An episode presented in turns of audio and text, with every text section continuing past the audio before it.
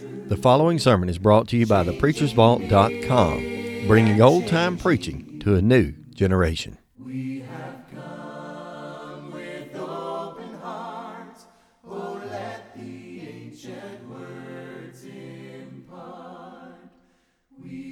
Okay, we may be ready to go. Tyler is always doubling down, working extra hard to get this stuff going, and I appreciate that. Um, many of you have asked through yesterday and today how my testing and all went. I've told a couple of different people the same thing. Everything went well as far as you know the annual checkups go. I was telling a few different people before I realized perhaps what was going on that it was probably the smoothest easiest heart cath I've endured, and I've had about 40 or so probably, but it's probably by far the easiest. And then yesterday, when I slept all day long, which I typically do that a little bit, I realized I vaguely recall uh, they always give me a, a, cocktail of fentanyl and um, Ativan. Well, they've changed that to uh, morphine and Ativan. And I, I vaguely recall the doctor saying something just as it got started he said, go ahead and give him a little bit more Ativan.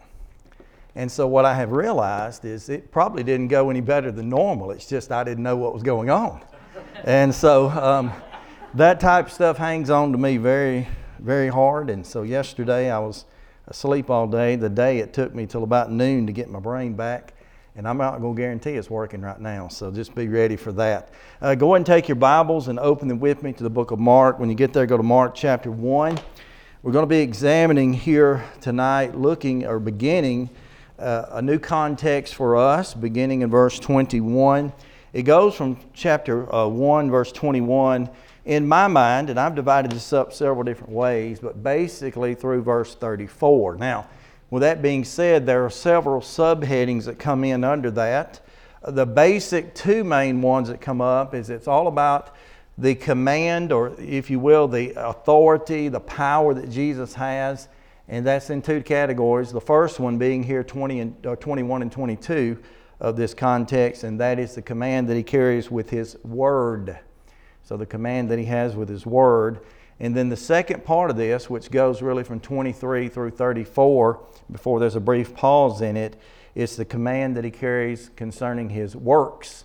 And of course, the word works, uh, it goes alongside of signs, wonders, and different things, including miracles. And so that's really what he's going to jump into. And he's going to show his command or his authority uh, by committing both to words and to works. And so we're just going to uh, look again. We've got some parallel context. In this case, this specific part of this, or this section of this, only has one parallel, and that was the one found here in Luke chapter 4 verses 31 and 32. And uh, unlike most of the context we've covered so far, there's not a lot of insight given by Luke because he and Mark say essentially exactly the same thing and essentially the same supposedly brief words. But just like, uh, uh, just like was illustrated to us a few moments ago, how important a word can be or a series of words I think the same impact comes along here. Even though we only have two verses in Mark's account, two verses in Luke's account, those being the same basically, or essentially, those words are very important. So this will lay the groundwork for much of what we have to say. But looking directly into the text right here, uh, you'll see it on your Bibles and maybe even on the screen behind me. Here's what it says or reads. And when they went into Capernaum, and straightway on the Sabbath he entered into the synagogue and taught. And they, that is, all those that were around, were astonished at his doctrine, for he taught, that's Jesus, them as, as one that had authority and not as one of the scribes. And so, uh, oftentimes, we've already noted this the word immediately, straightway, that sort of thing, that comes into play many, many times throughout this book some 41 times, as a matter of fact, the way I've kind of hand counted that. A number of those times have already occurred in this context up into this point, beginning in verse 10, verse 12, I think verse 18 and verse 20 as well, straightway and immediately are found. And so Mark is keeping up his pace, but one of the words that starts to stand out right here is the word authority, or if this case being literally, the King James translates it as that of um, uh, I'm looking back at it straightway, and he entered in and taught not as by he taught as one who had authority. That word will be found a number of times, translated as authority and or power throughout the book, and that is kind of a secondary theme of one of the things that Mark carries along. Now, the first thing I want to key on here is the shift that Jesus has made. He's already begun to move from one place to the next to the next, and he'll do that throughout this. Matter of fact, Jesus is going to be extremely busy in and around the area of Galilee, but as it, it tells us specifically right here, he came into Capernaum. Now, I've got a little uh, blue handwritten mark I put in here. This means the village of Nahum. We'll see more about that a little bit later. That doesn't necessarily have to do with the Old Testament uh, book or prophet of Nahum, but it very well could. It's just the area in which he's in. It's kind of what I would call the district, if you will. And I use that term because it would be more like we might define a county in our area. You know, we've got states, we've got counties, we've got cities, and then even inside of that, we've got communities. Uh, we don't necessarily call them villages anymore, but that's basically where he is. He's come into a certain area that ultimately would be probably most likely defined as his kind of home base.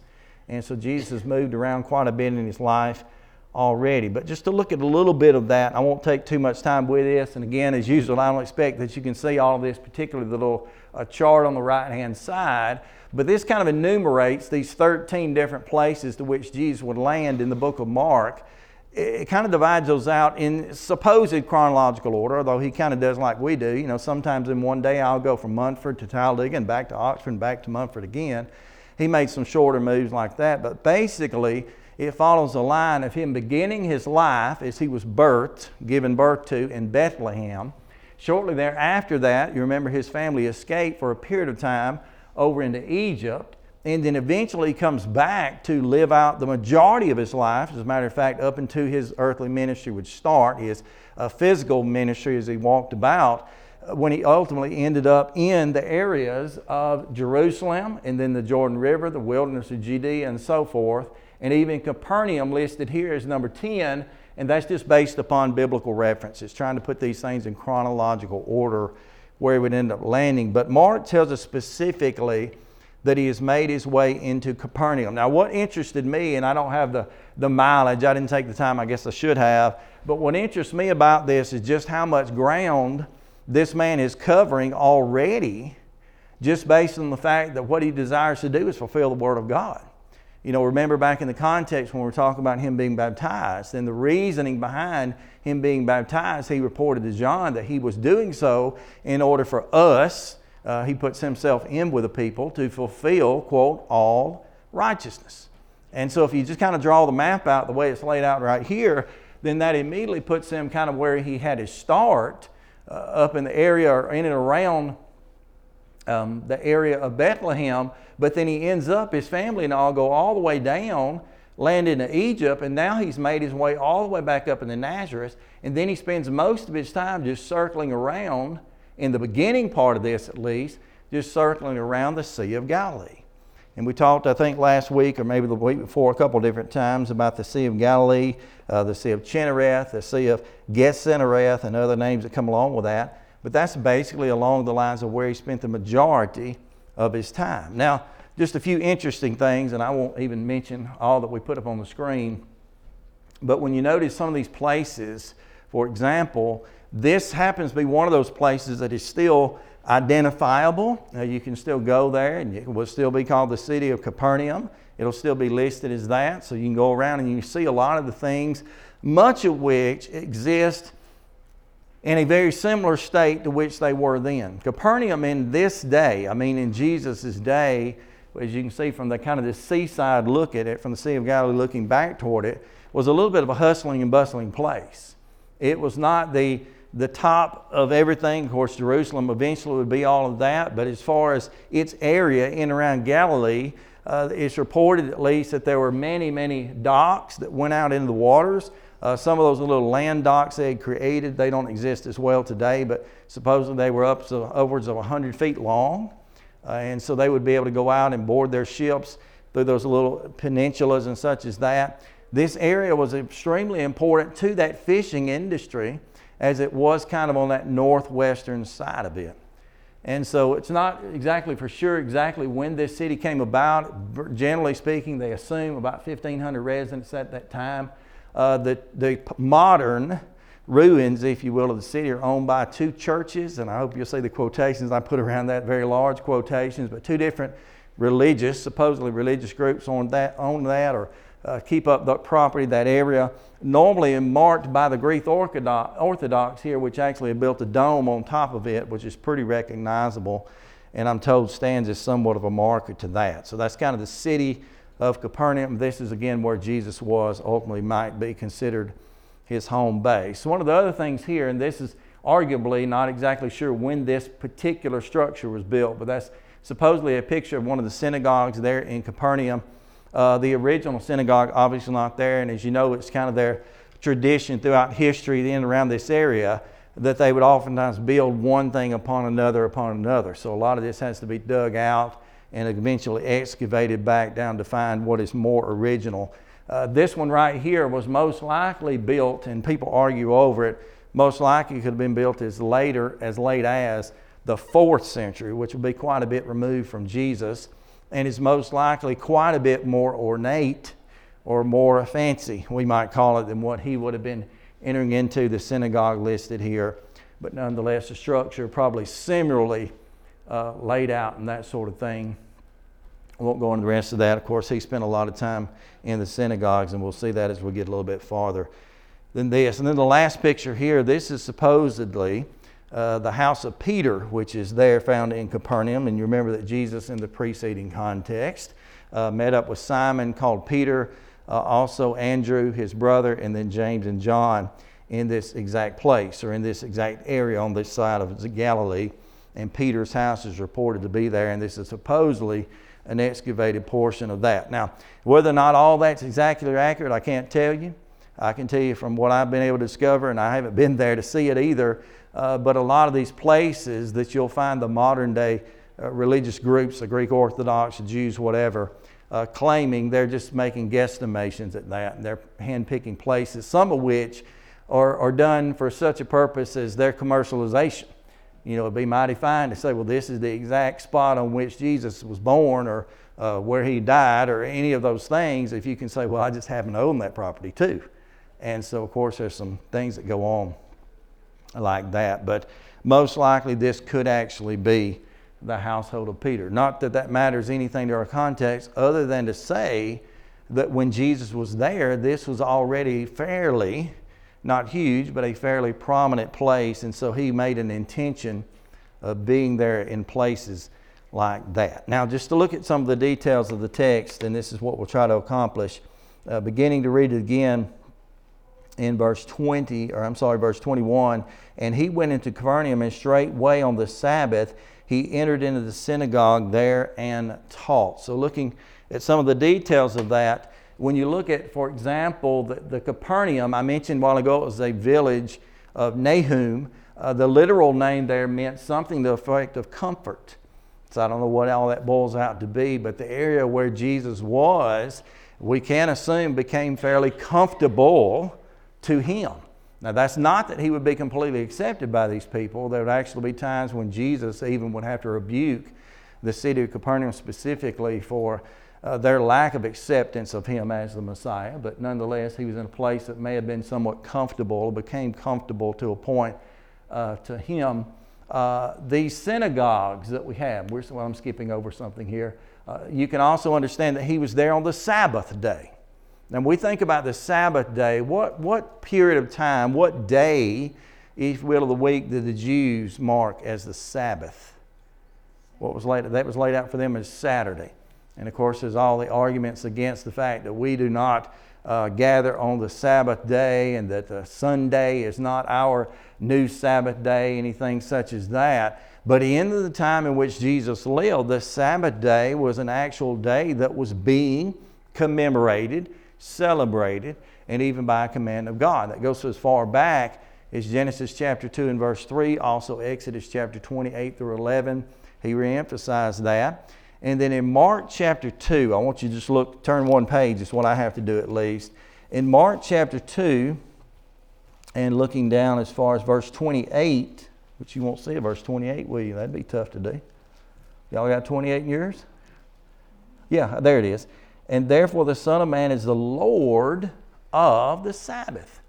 So, Jesus emphasizing there, we'll get to that context much later, but Jesus was not only using the Sabbath day to, his, to the, the worship that he would commit to or that he would be required to do, he was using it to his advantage, but he also wanted to eventually let people know that he was the Lord of that. Of course, there would be accusation brought against his disciples and such for what they believed, at least some of the Jews and the scribes believed to be their misgivings on the Sabbath day. And Jesus emphasized that he was, because he was God, was in turn the Lord of the Sabbath. And then coming down to the wording here, he entered into the synagogue. The synagogue. Now, this synagogue here, and it's defined from two different perspectives. On the one hand, the word synagogue simply means a gathering place. And so I, am not implying this too far, obviously, but just to, to consider that a gathering place for us might be Walmart. I mean, uh, it doesn't have to be something religious. In this case, however, it was. But these, these synagogues in that day, at least from what I've been able to dig out, were many times often obviously used for religious purposes. They were used for gathering places under which they would teach, in which they would learn, which they would study the laws, particularly the scribes, the Pharisees, and such would gather there, and they would kind of offer their teaching to the public in some sense. But also, these places were generally used uh, for schoolings or schoolhouses. They were used for other events and purposes. They were gathering places in general where you could go on any day and find people, but on the Sabbath day, they would obviously be much more uh, prominent there. So that's synagogue uh, type of thing. Now, if you look down to chapter 1, in verse 39, we have more reference to that. It says, And he preached there in the synagogues, that's plural, throughout all of Galilee and cast out devils. And again, just like you would see the phrase immediately or straight, uh, straightway or forthwith or anon, those meaning things that move at a quick pace. That secondary thing, you see that authority and that power as being a theme of Mark's account as well you can follow along and find all the number of times. I didn't take time to list them out, but there are a dozen or so of these. When Jesus would move from one synagogue, a marked synagogue, a gathering place, to the next. And again, he used that as a great advantage of his. Now, what Jesus would do in setting the pattern before his disciples to gather in those synagogues, we also find the apostles doing, much of which were Paul related in different areas. And that's where I've got these side references there in verse uh, Acts chapter 13 and, and following and such as that, 13, 14 and such. The Apostle Paul also, with some of those other apostles, made a habit of meeting in the synagogues, particularly on the Sabbath. And we find several times where as the Apostle Paul was pushed from city to city, he would make it a point to be in his next location on the Sabbath, or he would stay up until the Sabbath or through the Sabbath in order so he could gather there at those synagogues. And it tells us that. But it adds to that that he was on in the at the Sabbath day, he was in the synagogues and he taught. He taught. And of course, this is where we get the idea that Jesus is beginning to verbalize. And as he goes out with their tradition of the synagogues, most likely what happens was basically they came into the place, they gathered, a copy of the law would be brought out, the Torah particularly would be brought out, and someone who'd be an attendant to that would read those scriptures typically. And then at that point, basically, they would open up their um, assemblies for other rabbis or teachers, that's all that word means, that they could step up and either read additional scripture and or make explanation of the scripture that was there. But that was generally left up to a certain lineage or a certain group, again, like the scribes, the Pharisees, whatever. They kind of took charge of that. They trying to make sure that they were always the last word, you might say, in the way they did that. So it's even interesting that Jesus got the opportunity to stand up. I don't know exactly how he went about doing that, other than I would assume his influence had gotten him into that position, to where he got that opportunity. But what he does on this day, and we'll see it in just a moment, is much different than what they have done. when he stood up to teach on the Sabbath day in the synagogue, all these things aligning for themselves, it says specifically here that he astonished, they were astonished by his doctrine. Now, in the context right here, what we're reading, you find the word astonished right here written in, in this verse. If you go across the page, you find out as well, verse 27, I say across the page, that's course where mine is. If you go down or across to verse 27, when he begins to commit to doing his works or his wonders, his miracles, there also it tells us they were all amazed. Now, the word astonished and the word amazed are slightly different. The word astonished right here means they're struck. It, it, caught their attention. I would assume you could might even imply that. That implies that they were in somewhat of shock because there was such a distinctive contrast between what he was teaching and the methods by which he would teach and what the others, that's the comparison here in the verse, were doing. When you get down across the page, again in verse number 27, and it says, and they were all, they were all amazed, that word means that they were struck similarly, but it means to the point of being terrified. They somehow became terrified or physically afraid of what Jesus was doing. Now, why would that be? Uh, my assumption is, and it's just my assumption is, that they had not seen anything like this before. And by Jesus coming in and beginning to heal people, such as the demonic, that's the context in verses 23 and uh, through about verse 28. When he would eventually heal the mother in law of Peter, verses 29 to 31. When he would heal many others, verses 32 to 34. As they were seeing that done, that was unget-overable. That's the word I learned from uh, Billy Bland up in Memphis. That was unget-overable. They couldn't do anything with it. And of course, they would do things oftentimes to deny his miracles, to negate his miracles and such, but ultimately they could not get past or get over the miracles that he was doing. And that's when they were amazed. But at this point, they're simply astonished, quote, at his doctrine. The word doctrine there just simply meaning his teaching and the method by which he taught. It says, For he taught as one uh, that had authority, and the contrast of that, and not as one of the scribes. Now, what's interesting about this, when you see the word authority right here, and we'll, we'll talk about it a little bit more, but the word that's used here for authority is very much similar to what, again, Brad did with the word Lord. Because the word authority implies that this was just his being.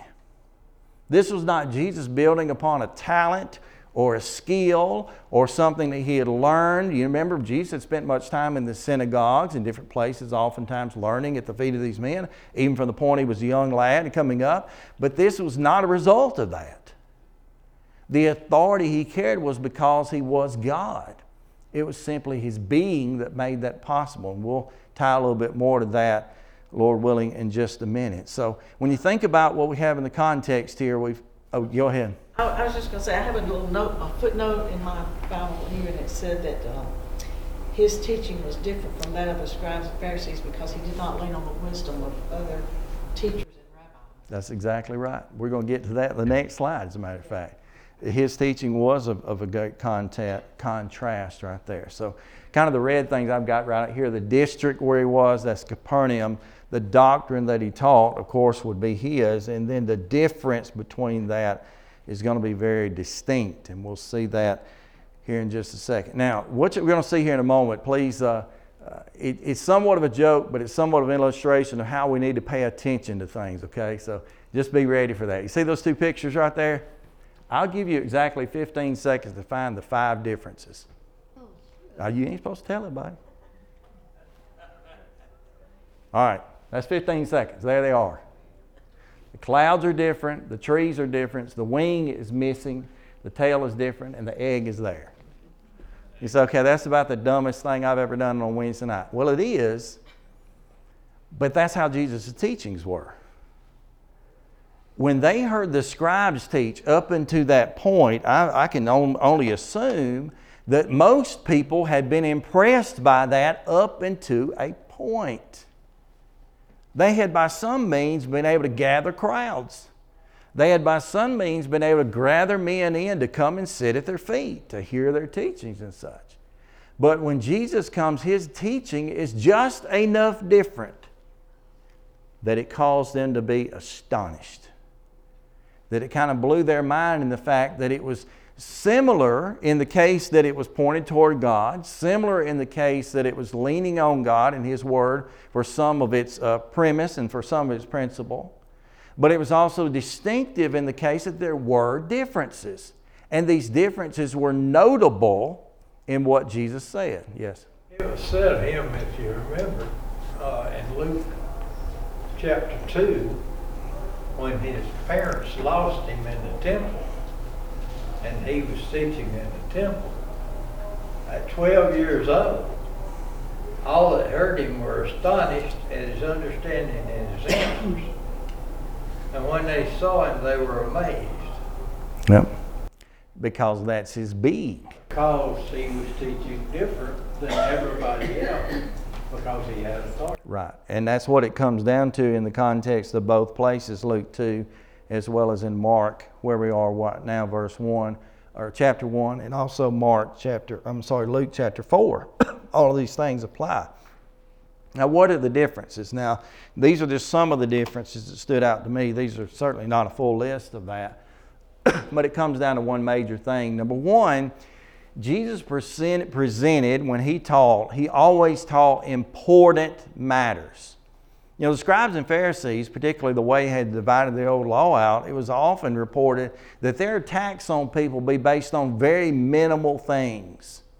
You know, did you untie your donkey on the Sabbath day? Did you help a man out of the ditch on that same day? Did you do? And they listed out all these rules or bylaws that they had come up with that they taught, which were basically trivial in their nature. Do we have any report of Jesus doing anything trivial in his life? When he sat down with any group and said, Well, let's just forget religious things like now. We'll talk about uh, the games that are going on down in Rome. Or we'll talk, we don't know that he did that. Now, I'm not, exa- I'm not exaggerating. I don't believe Jesus just strictly just spoke God, God, God all day. But when he took time to spend time to teach someone and to teach these people, whether it be through his words or through his wonders, he always did that very intentionally and he presented only the important matters. And secondarily to that, I kind of jotted down, he did that systematically. I've got some side references here as well. Uh, when he taught someone, he taught some with a purpose. He might teach them one principle in order to prepare their hearts to understand the next or the next. And he's very systematic in that. He did not ramble, he did not jumble things up. We would call it he didn't read around the bush, he didn't waste time and he was known for that. He typically captivated his audience in crowds without his illustration or his parables. And that went up into a point where even his disciples, on a couple of three different occasions, actually asked him, Why is it that you're teaching in parables? Why even do that? Jesus was being intentional in that. He taught them with parables because that gathered their attention, and if nothing else, and if you've ever stood up, oh, half of the population even has the potential in here, but if you ever stood up and taught a class or preached a sermon or did an invitation or, or taught a class in even the younger grades, you probably already realize a lot of times you'll go through a, a, sermon or a class period or whatever, it might be 30, 40 minutes. You'll get all the way to the back and somebody will remember what? One little thing. And that's, that's all well and good, but eh, humans don't necessarily catch everything. We just don't.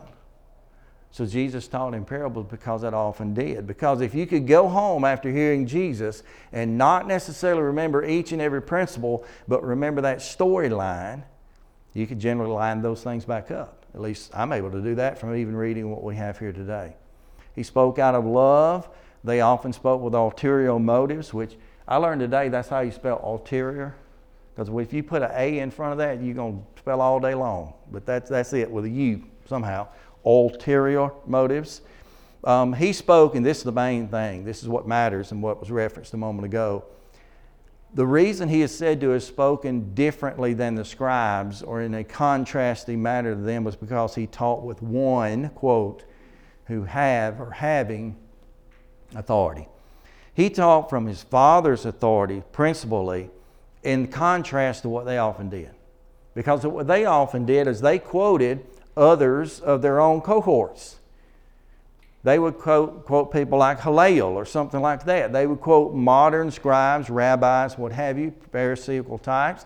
They would quote them to try to prove their cases. Jesus didn't take time to do that. He went to the authority of God, except for the fact when oftentimes he took it a little bit farther and he spoke of his own authority. And you see that many times. I've got the ones referenced here principally from the Sermon on the Mount, Matthew chapter 5, verse 21, 22, and also 43 and 44. He says that you have heard that it hath been said, but I say also unto you.